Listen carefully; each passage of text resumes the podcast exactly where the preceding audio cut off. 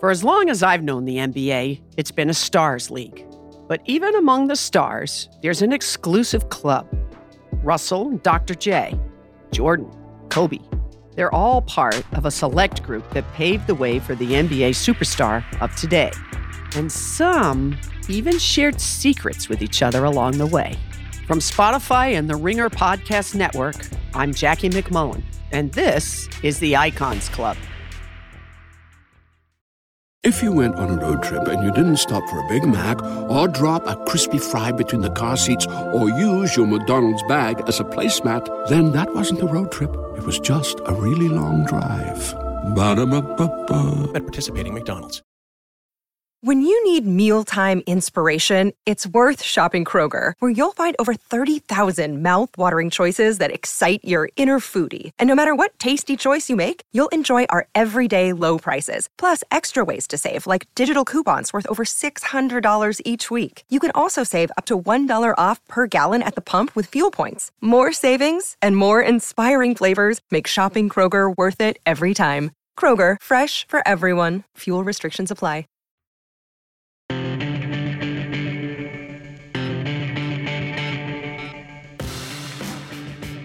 It is the Ringer NFL Show, part of the Ringer Podcast Network. I'm Kevin Clark, joined on a newsy Thursday by Nora Princiotti. Nora, hello. Hi, Kevin. What's going on? Not much. Very proud of you as you have diversified your sports interests into Formula One. I don't feel like we've gotten to pod since the big pod was catching on fire.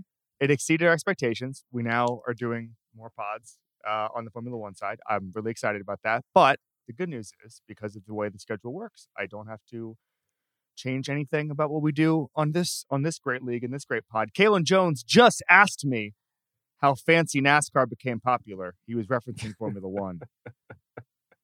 There's a lot that goes into that. I'm still learning. I'm learning about everyone's interest. I will jump into it at some point, but yeah, congrats on your pod, Kevin. Seriously, like it's definitely the sport itself is taking off, and I assume the pod will similarly follow suit. So, well, maybe the pod took off first. You ever think about that? Ooh, never thought about that. No, I don't think that's. I actually just thought about it, and that's not true. It is super duper not true. All right, I thought we were being a little too nice to you. Yeah. And I decided to go overboard on it. A little too high on the Apple charts there for 2 weeks, and now you guys need to take me down a peg. So let's get to it. Let's start taking me down a peg. We have a couple of things to get to. We will start with the news. So I actually didn't know. I was at the owners' meetings for 3 days. I didn't know if we were going to have anything to talk about coming out of the owners' meetings. There were a couple of things. We'll get to it. Robert Kraft's comments on Bill Belichick, on the Patriots and kind of that team this year were interesting to me. Lamar Jackson's contract situation that Steve Bisciotti spoke about was interesting to me. But then on Wednesday night, a legitimate bombshell dropped. Peter King and Sam Farmer reported that Bruce Arians is stepping down. He's going to the front office of the Bucs. Todd Bowles is the new coach. The team, according to Rick Stroud, who covers the Bucs, insists it is not related to Tom Brady's decision. My counter to that is I'm not a moron. And there's a lot to get to. Nora, when you first heard this news, you thought what? I thought, that pesky Tom Brady. Just look at him. Build the world you want to live in up around you and bask in its glory. It just, what Tom Brady wants, he seems to be able to manifest into existence fairly effectively. It makes me very curious to know what other meetings took place when Tom Brady went to that Manchester United game other than his on-field Ronaldo meeting. I will say that. I agree. And by the way, we're going to have Steven Ruiz on later to do an in-depth breakdown of what the offense could look like this year with Arians gone. Obviously, Byron Leftwich still there. Brady having more say in it. We'll get to that a little bit later. Kaelen, I mean, I don't... Sorry, to me, the idea that you know, first of all, Stroud also reported that Brady knew about this the day that he came back and all that stuff. Like, to me. Like, did he report anything after? At first, the language of that reporting was Tom Brady was informed Bruce Arians planned to step down and Todd Bowles would succeed him as head coach either the same day or a day after the quarterback announced he was ending his retirement. The most incredible coincidence of all time is that Bruce Arians was also with Cristiano Ronaldo that day on the other side of the field saying, you know what, I think it's about time I hang it up. Just what an incredible coincidence that Bruce Arians decided to retire on the same day that Tom Brady decided he was going to return. There's been some reporting around this. Arians' quotes are that, you know, everybody gets cussed out, which is interesting to me. I mean, I've actually talked to Arians about this back when he was at Arizona. Arians did not go to his media availability this week at the owners' meetings. He got a stomach bug. I saw him very briefly. I don't know him really, and so I didn't connect with him or stop him or ask him anything about it. But I have actually when he was at Arizona, I did a story about this, and he deeply believes in destroying everybody and ripping everybody a new one, and then his phrasing is hug them later, and I think that actually tends to work with Tom Brady. Like Tom Brady, I think it was with Bill O'Brien, Nora. He said that he wanted to be coached hard, coach me hard, and so I don't think it's a temperament thing. I don't think Tom Brady didn't want to be yelled at, and I think that there was some. I think the language around that was kind of weird in that reporting. I think it was probably just more a couple of different situations, maybe some offensive issues, but then the Antonio Brown thing, how the locker room was handled. I think it was more a big picture, Nora. If anything, I mean, I think there's a difference between getting chewed out in private and chewed out in public. I can see some of the ways in which Bruce Arians tends to, you know, get up to a podium and say, Tom Brady screwed that up. That definitely could have rubbed him the wrong way. The thing that I think is curious is that if there was a temperament issue, I think it's actually kind of the opposite. Like, sure, Bruce Arians loves to, you know, he loves to rib people. He, by his own admission, chews out all of his players on a fairly regular basis. He's still kind of this, like, boisterous, friendly, let's go hang out on the golf course and, you know, have a few drinks kind of dude. Like, fundamentally, if either Bruce Arians or Tom Brady is a more intense dude, Tom Brady is the more intense of the two. Mm-hmm. And I'm not sure that he loved everything about the environment switch from New England to Tampa. I think he loved a lot of things about it, but I think there were a few things just in terms of the emphasis on discipline that maybe he felt like were missing. I think that's what makes Bowles a good fit, right? He's more of a disciplinarian, defensive coach, more tight. Like, it's not going to be as loose of an environment under Todd Bowles as it was under Bruce Arians. And maybe that, you know, and can encourage, you know, Brady to stay. I'm still convinced, Kevin, that was, you know, we talk about the Ronaldo meeting. Really, it was Tottenham Hotspur that we can blame for everything blowing up with the Tampa Bay Buccaneers this offseason. So... let's not let Tottenham Hotspur get strays in this podcast. It's only minute 7. I mean, what's the outlook now for the Bucs? I mean, I don't think that this changes much. I mean, really, with Arians was the point man. The buck stops with him, all that stuff. But you think about a guy like Tom Brady, and I think about kind of the Peyton Manning genre of quarterback. At some point, Peyton Manning was the coach of the Broncos. At some point, Tom Brady was just the coach of the Bucs. And I know that, you know, in press conference and all that stuff, I mean, people talk about how Peyton used to just literally just run the practices on the offensive side of the ball. And I think Byron Leftwich has been a very good offensive coordinator, but I think that Tom Brady runs himself at this point in some things. So I think that the fact that Todd Bowles, defensive coach, big picture guy, I love this hire. I think Byron Leftwich would have been an awesome head coach candidate as well. I'm glad, by the way, that Byron Leftwich didn't take the Jacksonville job because obviously that's a complete mess, and you don't want to work with Trent Baalke. But having said that, I mean, I don't think that this changes anything. If anything, it helps because about the Bucs being NFC contenders. Because if anything, it helps because if there were lingering issues between Arians and Brady, get them out of the way. He's going to get along with Bowles. He obviously has a great relationship with Leftwich. Like this, to me. The Bucs were contenders yesterday in the NFC, and they're still contenders now. What do you think, Kaelen? Yeah, no, I agree with you. I think that, especially when you consider the pathway through their own division, had the Saints maybe upgraded a quarterback, maybe, be singing a different tune. But, when you look at the Buccaneers, they should be able to, one, win their division, and then two, be strongly competitive in the NFC. Like you said, if there were any lingering concerns or issues between Arians and Brady, the fact that Arians is now at the building, you allow Brady to have that autonomy to do whatever he wants offensively. Like you said, he has a good relationship with Leftwich. I was kind of like concerned at first when, my first initial thought when they gave the job to Bulls was why not Leftwich? But then, like you said, Brady kind of gets to run the show. There is no, bickering back and forth potentially where you have your offensive coordinator, your head coach saying, hey, Tom Brady was the one who messed this up. It'll just be Todd Bowles answering for whatever happened on the defensive side of the football. So I think it's a strong move. I think that it gives them a chance to really push for, competing for another Super Bowl.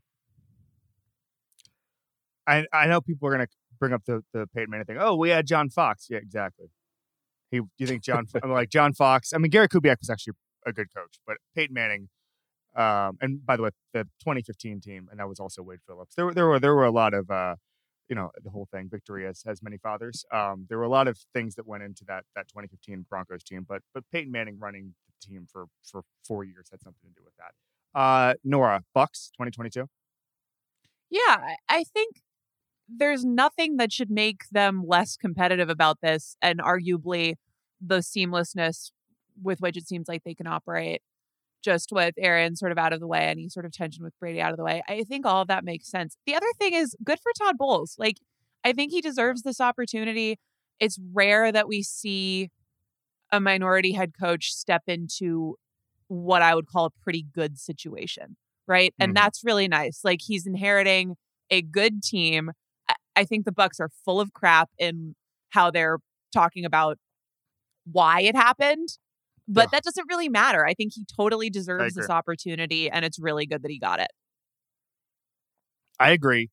The stat here is that the Bucks have had 4 black head coaches since they were founded in 1976. Via Shalice Manziel-Young, or Yahoo.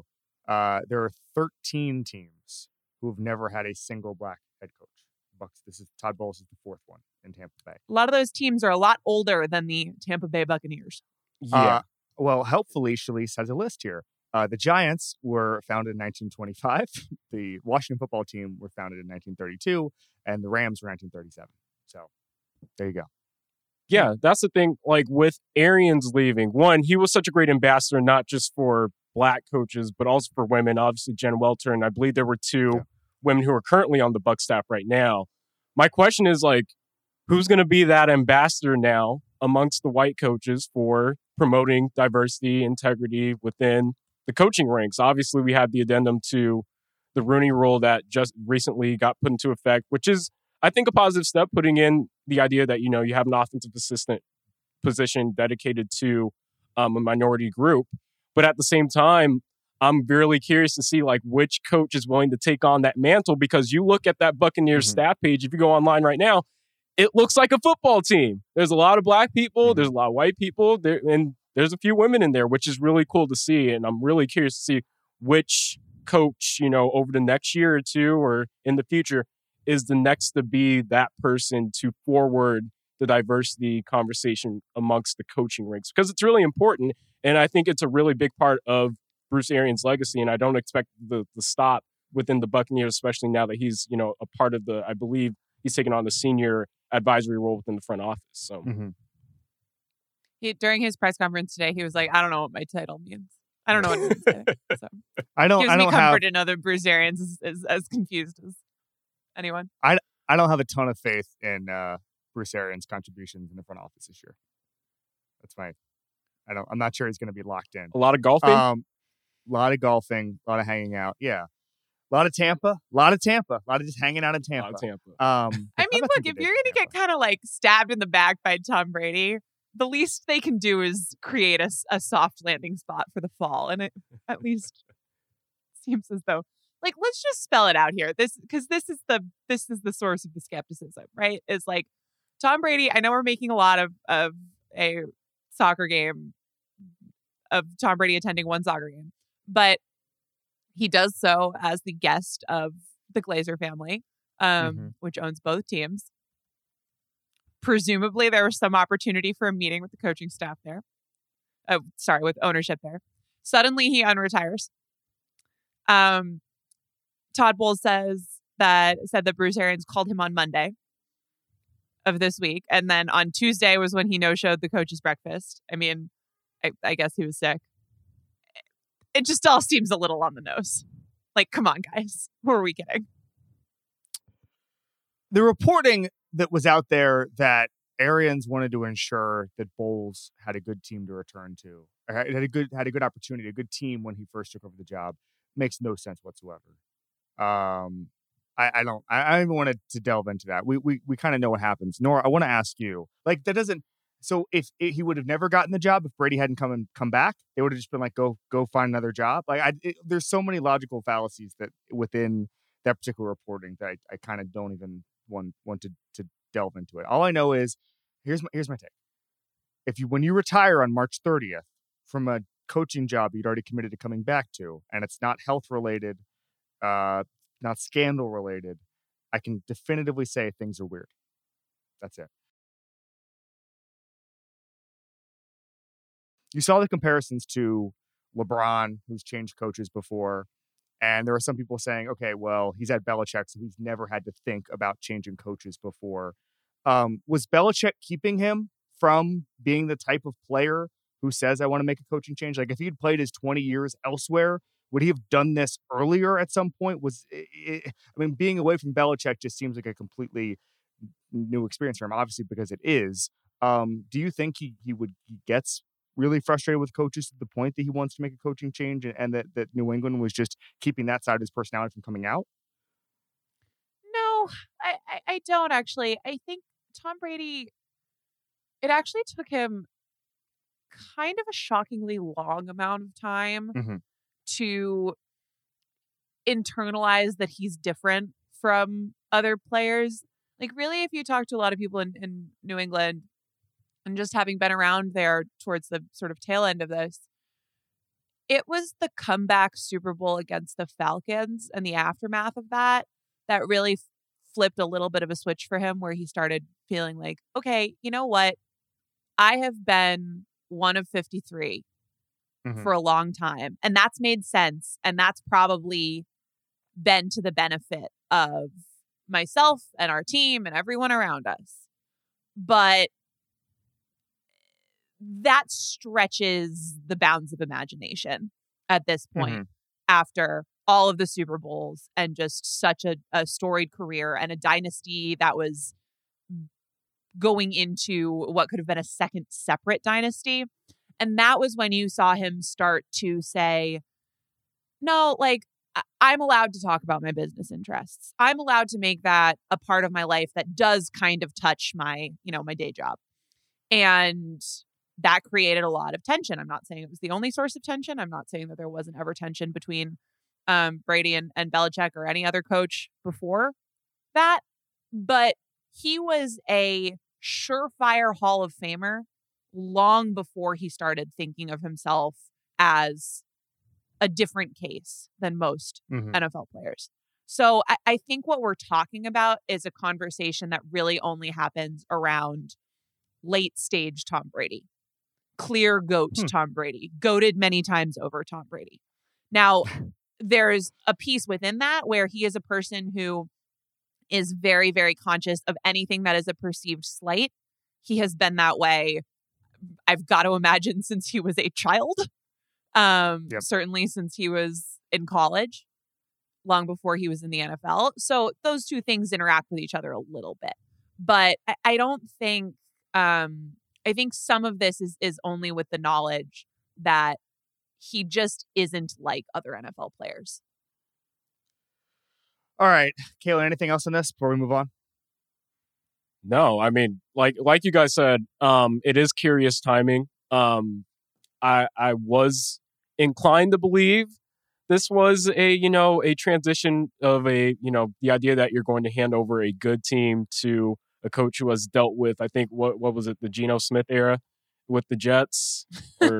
So from that perspective, I want to believe what they're saying. And maybe there is some truth to that. But like you guys were saying, the timeline just isn't adding up when you put everything in focus.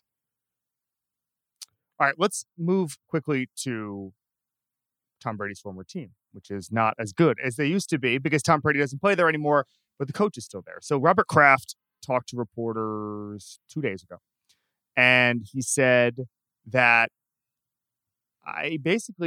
listen, Robert Kraft is always going to be blunt. He's going to be honest.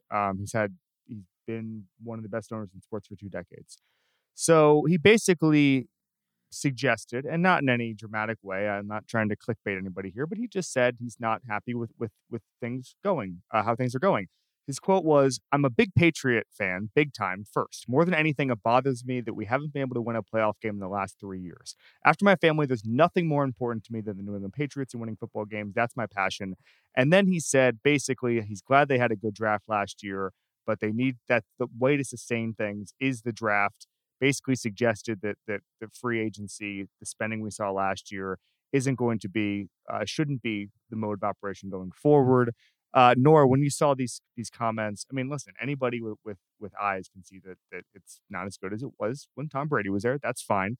Are you surprised at the tone of these comments? Not really. No, but when you alluded to the fact that we were going to talk about this at the top, you said Bob Kraft's comments about Bill Belichick and then said, well, not about Bill Belichick, about the Patriots. It was a Freudian they're about slip. Bill Belichick. He's talking about Bill.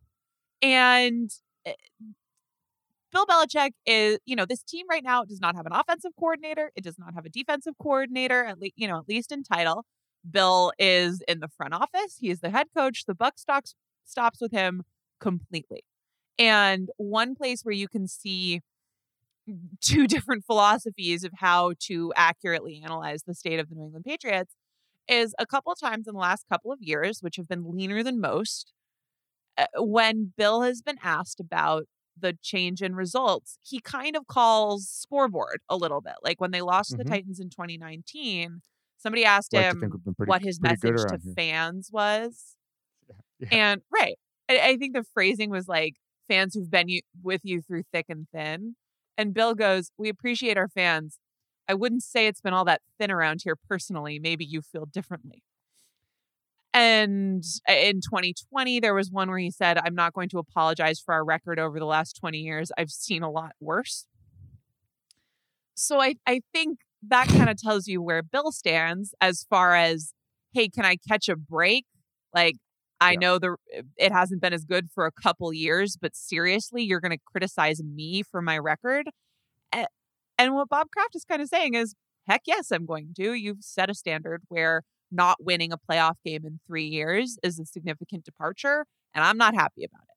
So does that mean that Bill Belichick is on the hot seat? Absolutely not. But it's a criticism, and there's no one else who it could be a criticism of. Well, the thing is, like, over that 3 year stretch, too. No, I was going to say, like, over that 3 year stretch, too, like, in addition to not being able to produce the same results, like, when you look at that staff, I mean, there hasn't been many changes, especially like this offseason, where, like you said, they still don't have an offensive coordinator. Yet they've added Joe Judge and they've added Matt Patricia. It seems like a lot of the same mentality in terms of, the coaching realm. But they've made the schematic changes that they felt were necessary with the roster and reshaping that last year. And it didn't go by going all in and reverting from what the status quo for the Patriots really is as far as their MO and free agency and building a roster. And I know it's only 3 years, like Bill Belichick is probably asking for more patience, but that nothing's really changed. That suggests that they're going to be a better team next year or in the next few years, unless they get, Mac Jones to take an immense jump. But other than that, I don't see what encourages you about Bill Belichick's current tenure moving forward. Seems like it's stagnated. I'd also like to point out that Bill Belichick is going to be 70 years old next month. And the oldest coach in NFL history. You guys know who it was? Romeo Crennel, who was 73. Yeah. Wow. So NFL coaching, it's not a young man's game, but it's a middle-aged man's game.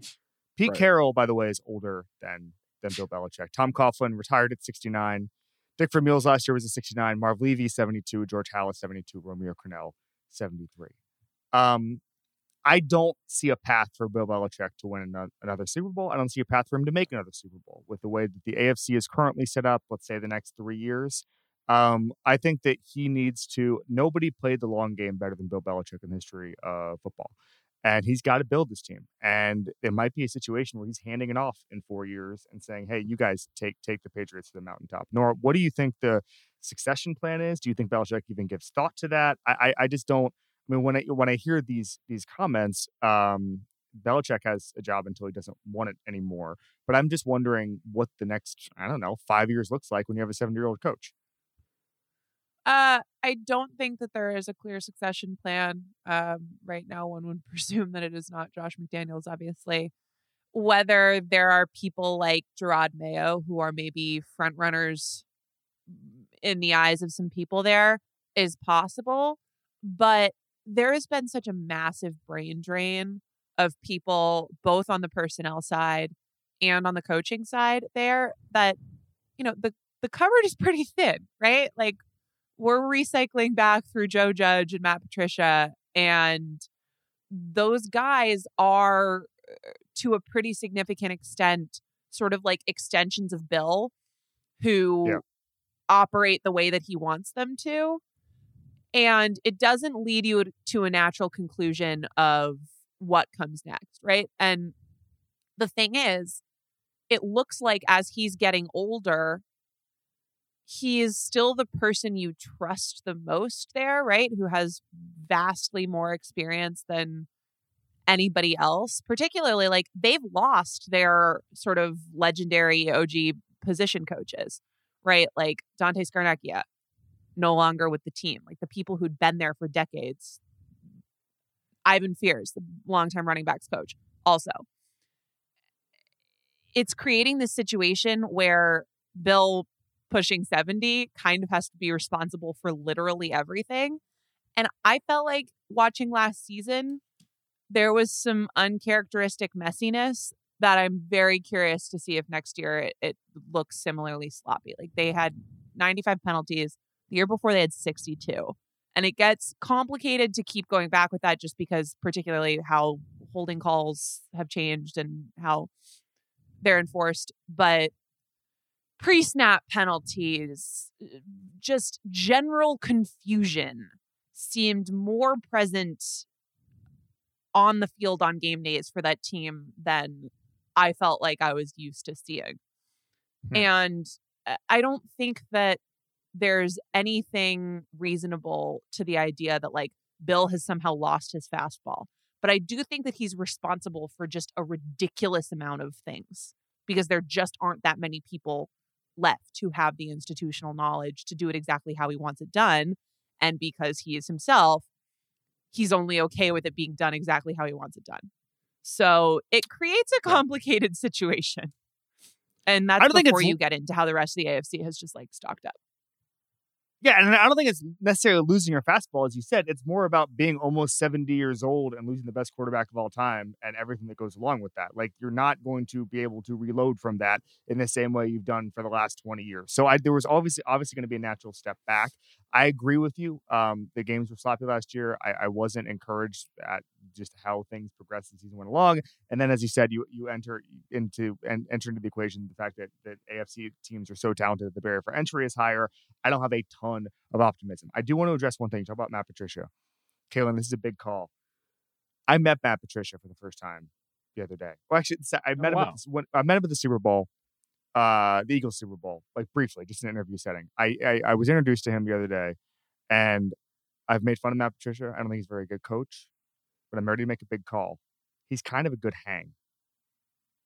I didn't hang with him. I got like a minute with him, but he had this, like all the coaches like kind of wanted to see him a little bit, like in a way that was not what I anticipated. He was kind of the life of the party in some ways. Interesting. Kind of walking down the hallway, a lot of bro hugs. I don't know. Just went against my pride. Matt Patricia. That stuff matters. That's the a lot of bro hugs. More Matt Patricia bro hugs than I had anticipated. All right, let's quickly get to the Lamar Jackson situation. So Steve Bisciotti, and this is not against kind of going against what we've heard the last couple months. Lamar Jackson has not signed a extension. Steve Bisciotti, the owner of the Ravens, called his approach. This was, he talked also on Tuesday. He called his approach, quote, unique as hell, and said that he doubts that Jackson's going to sign a new deal before the next season, unless he has a change of heart and calls general manager Eric DeCosta and says, I'm ready. Eric can't keep calling him and say, you really need to get in here. That's not a GM's job. So the Kirk Cousins path was brought up a little bit as far as just playing out the tag, getting a fully guaranteed deal, all that stuff. That was thrown out there after Bisciotti's comments and during Bisciotti's comments. This isn't the most interesting contract negotiation, I think, in the NFL right now, Kaelen. Yeah, it is. And part of it is because I believe Lamar is representing himself, or he has, you know, close relative who's helping him out. But yeah, like I'm very curious to see like whether, you know, he's looking for a certain threshold of, you know, compensation based on, I think the deal that everyone is pointing to was the fact that Deshaun Watson just got, you know, $230 million, over 140 guaranteed, I believe. So, I mean, if that's the baseline, then I don't know. I get the hastiness from the Ravens side, and we see them operate pretty much methodically. We revere Baltimore as being one of the better front offices in football. So I get why, you know, they're trying to get this done.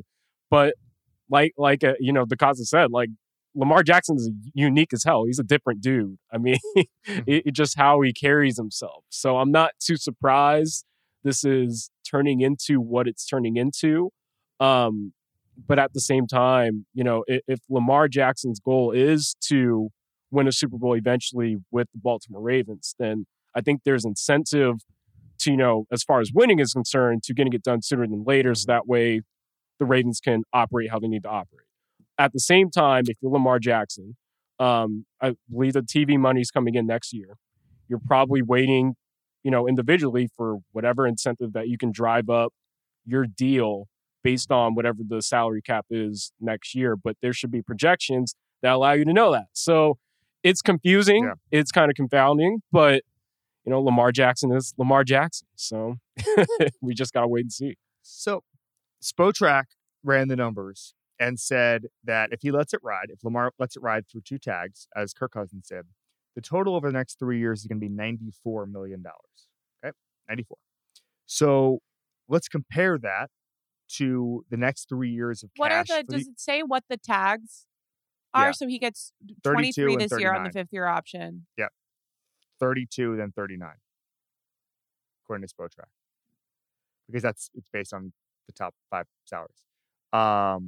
And which, by the way, though, if anything, that is low. Like, they would be the experts. But if you imagine that, like, Kyler could push things up, Rush could push things up. Sure. Those feel like. Sure. And, well, and the second tag is 120% of the year before. Like, yeah, right. That feels low to me. So 94 is their estimate over the next 3 years. And then the other quarterbacks over the next 3 years in cash. Rodgers, 150, unique situation. Watson, 138, unique situation. Stafford, 120.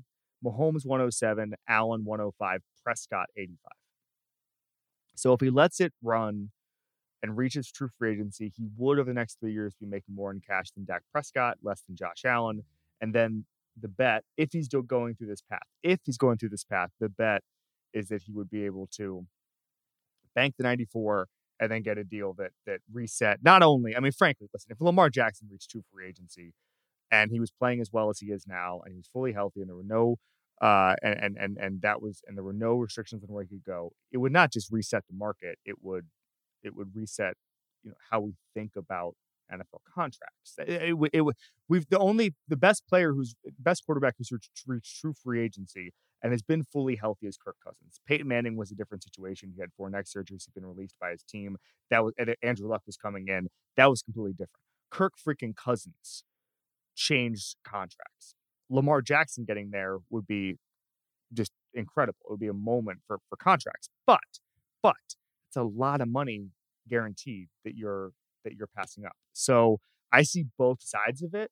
94 is not crazy, and it's not like, you know, even if he got hurt, which is obviously the thing you're guarding against, I still think that he would get a pretty significant contract if he ever reached free agency. So I don't know. I'm glad.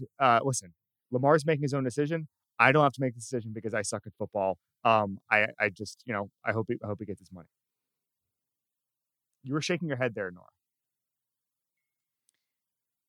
During my rant. I mean, no, I'm right there with you on the rant. I do think it's a fascinating situation. Bisciotti said he doesn't think that they'll get a deal done before next season. So presumably this is going to be something that we're going to be watching for a long time.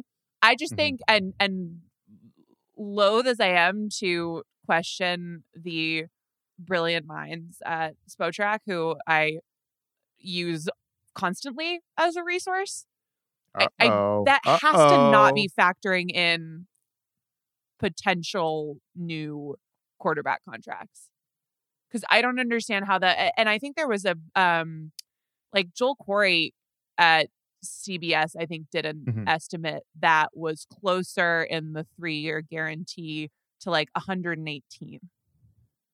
So, and there was some reporting, and it's a few weeks old at this point, but Jason LaConfora, I believe, reported that the Ravens were offering long-ish term deals, like 5 years or more was, I believe, what he reported, averaging around 35 a year.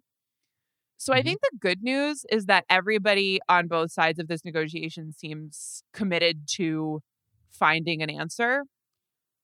I don't even know if you want to call it the bad news, but the flip side of that is financially, I've got to imagine that they're incredibly far apart, because the math of those two things leaves a very large gap between how it all works out. That's the only thing that makes me just sort of turn my head to the side. But it does seem like everybody involved here is like, Lamar loves the Ravens love Lamar, they'll figure it out. But I just don't know where you get $35 million a year for Lamar Jackson at this point, particularly if it's over a long-ish term period. That's my thing, too, especially if, you know, like you said, Russell Wilson will probably get a new deal with the Broncos. There's another quarterback who will probably get a new deal, you know, in the time, you know, between now and the time Lamar Jackson ends up getting a new deal. Like, I'd be shocked if this is under 40 a year, just based on how some of the other quarterbacks' contracts are structured. So it is the most fascinating contract situation in the sport right now, and I'm intrigued to see it as it develops. Kaelen Jones, thanks so much, buddy. Of course, guys. Thanks for having me. All right, now in off-season Ruizans. Wow, that just rolls off the tongue. What we wanted to do here is do a deep dive into what this Bucs offense has looked like, is going to look like. I just saw a quote from Todd Bowles. He says he's not going to apologize for inheriting a talented team. That is the energy I like. I'm into it. Steven, first big picture question. We were talking about it a little earlier, but we wanted to get your take. Does this change your outlook on whether or not the Bucs can compete in the NFC in 2022? I don't think so.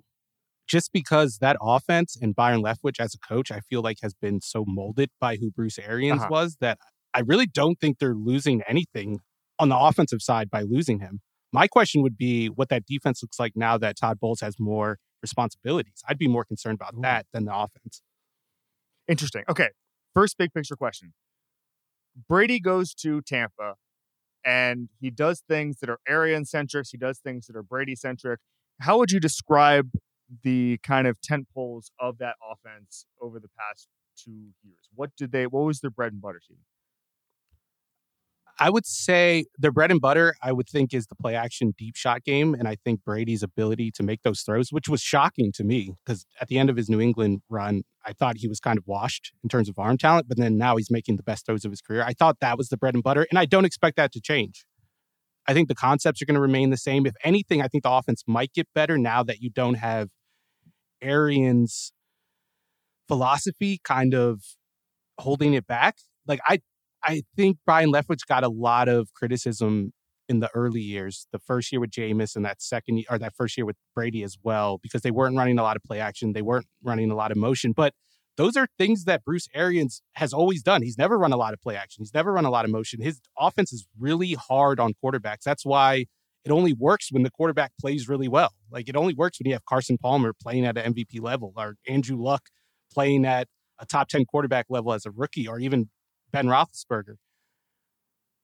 Maybe now that it's Byron Leftwich's offense on his own, maybe we start to see some of those schematic shortcuts for Tom Brady and things get even easier. Interesting. You mentioned the defensive questions that you have with Bowles being the head coach. Can you expand on that a little bit? It has nothing to do with Bowles personally. Right. It's just whenever a coordinator becomes a head coach, you have more responsibility. Like, you have to manage timeouts. You have to manage the game. And I have to imagine that gets in the way of calling plays, if he's going to call plays on defense. He is. And when you look at the best play callers around the league on both sides of the ball, like Sean McVay, Kyle Shanahan, those guys are guys that have always struggled with game management. And I think a part of it is because they've micromanaged the offense so much that they don't have time to pay attention to timeouts or fourth down decisions or field position decisions. It just makes it harder. I can't imagine being that guy on game day, calling plays and managing that aspect of the game. It's just too much. I think I agree. Is there anything that you would like to see Brady do more of this year, by the way? I think play action. Yeah. They've always been, like, Arians' offense has always been at the bottom of the league in play action.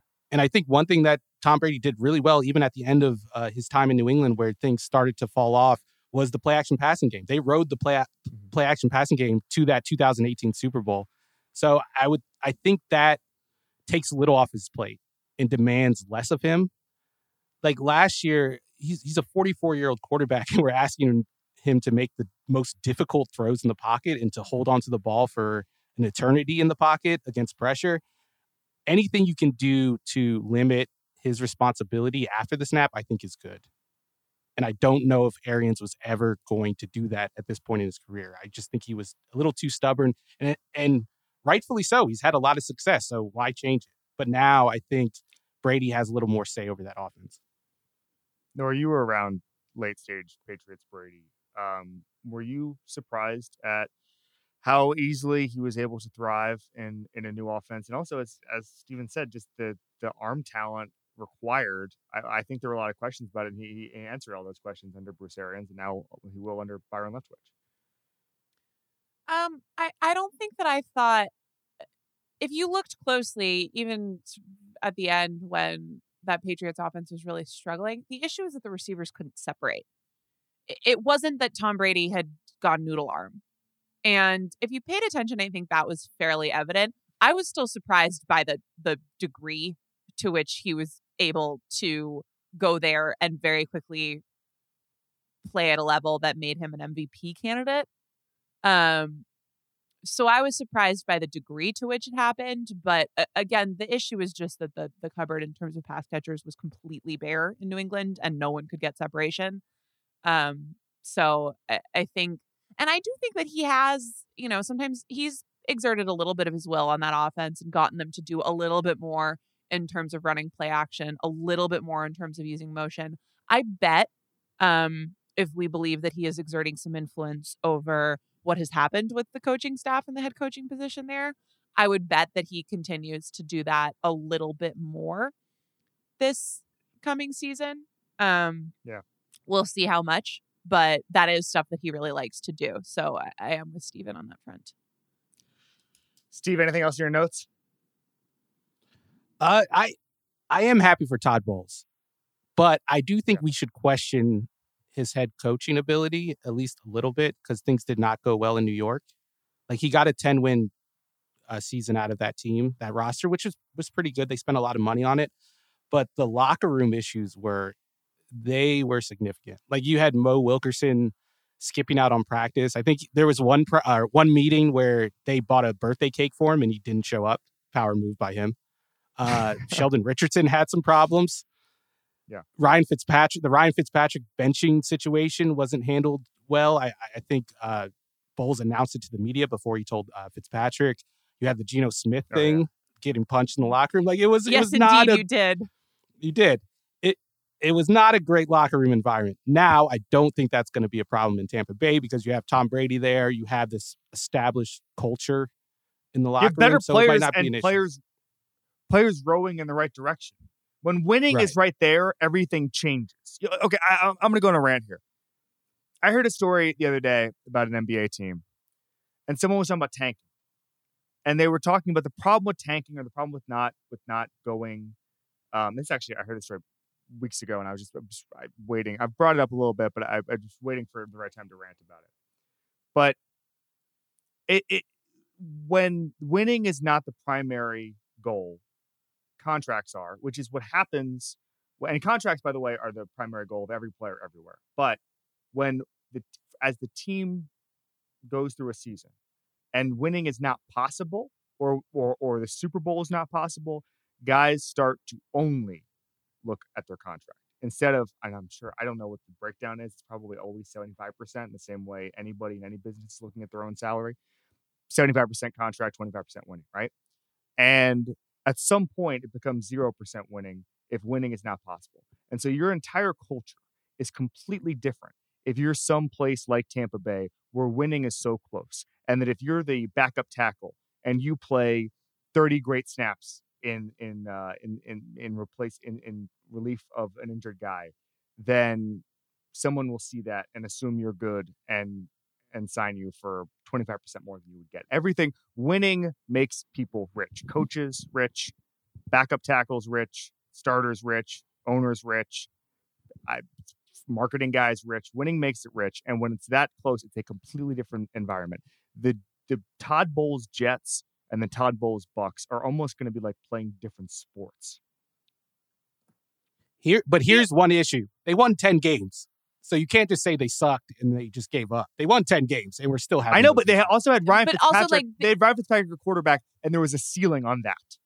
Yeah, that's true. But it's also like, let's let the thing be the thing, right? Like that 10-6 season was the best Jet season in the last decade. Like it's hard for me to knock the 2015 Jets as a demerit for Todd Bowles when it is the best it has been in 10 years by I agree. A chunk. Here's my thing. Here's my take on Todd Bowles. Including in other years with Todd Bowles, but like that feels like a Jets criticism, not a Todd Bowles criticism. Yeah, Todd Bowles is going to win a lot more than 10 games this year. That's true. I've talked about how if I could just get in the room with the NFL owner for like 10 minutes, I could get a job. Here would be my pitch. I would pitch tanking, but you don't tank. You let another team tank for you. You trade for their first round pick and then let them tank. Mm. That's what tanking teams, that's what they're missing out on. You need like the Texans to tank for you, or the Eagles to tank for you, or the Dolphins even. That's how you do it. That's the secret to success. I think Tepper would like that. David Tepper would be on board for that. I think the Panthers are going to also tank.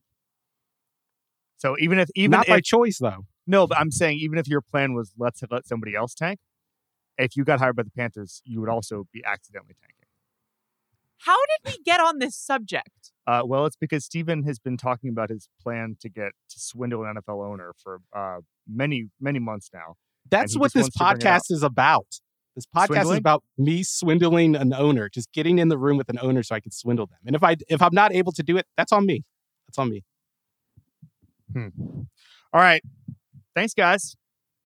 Cool. You're welcome. All right, this has been the Ringer NFL Show, part of the Ringer Podcast Network. Thank you to Stefan Anderson for his production help, with additional production supervision by Arjuna Ramkopal. See you next week or the next time there's news.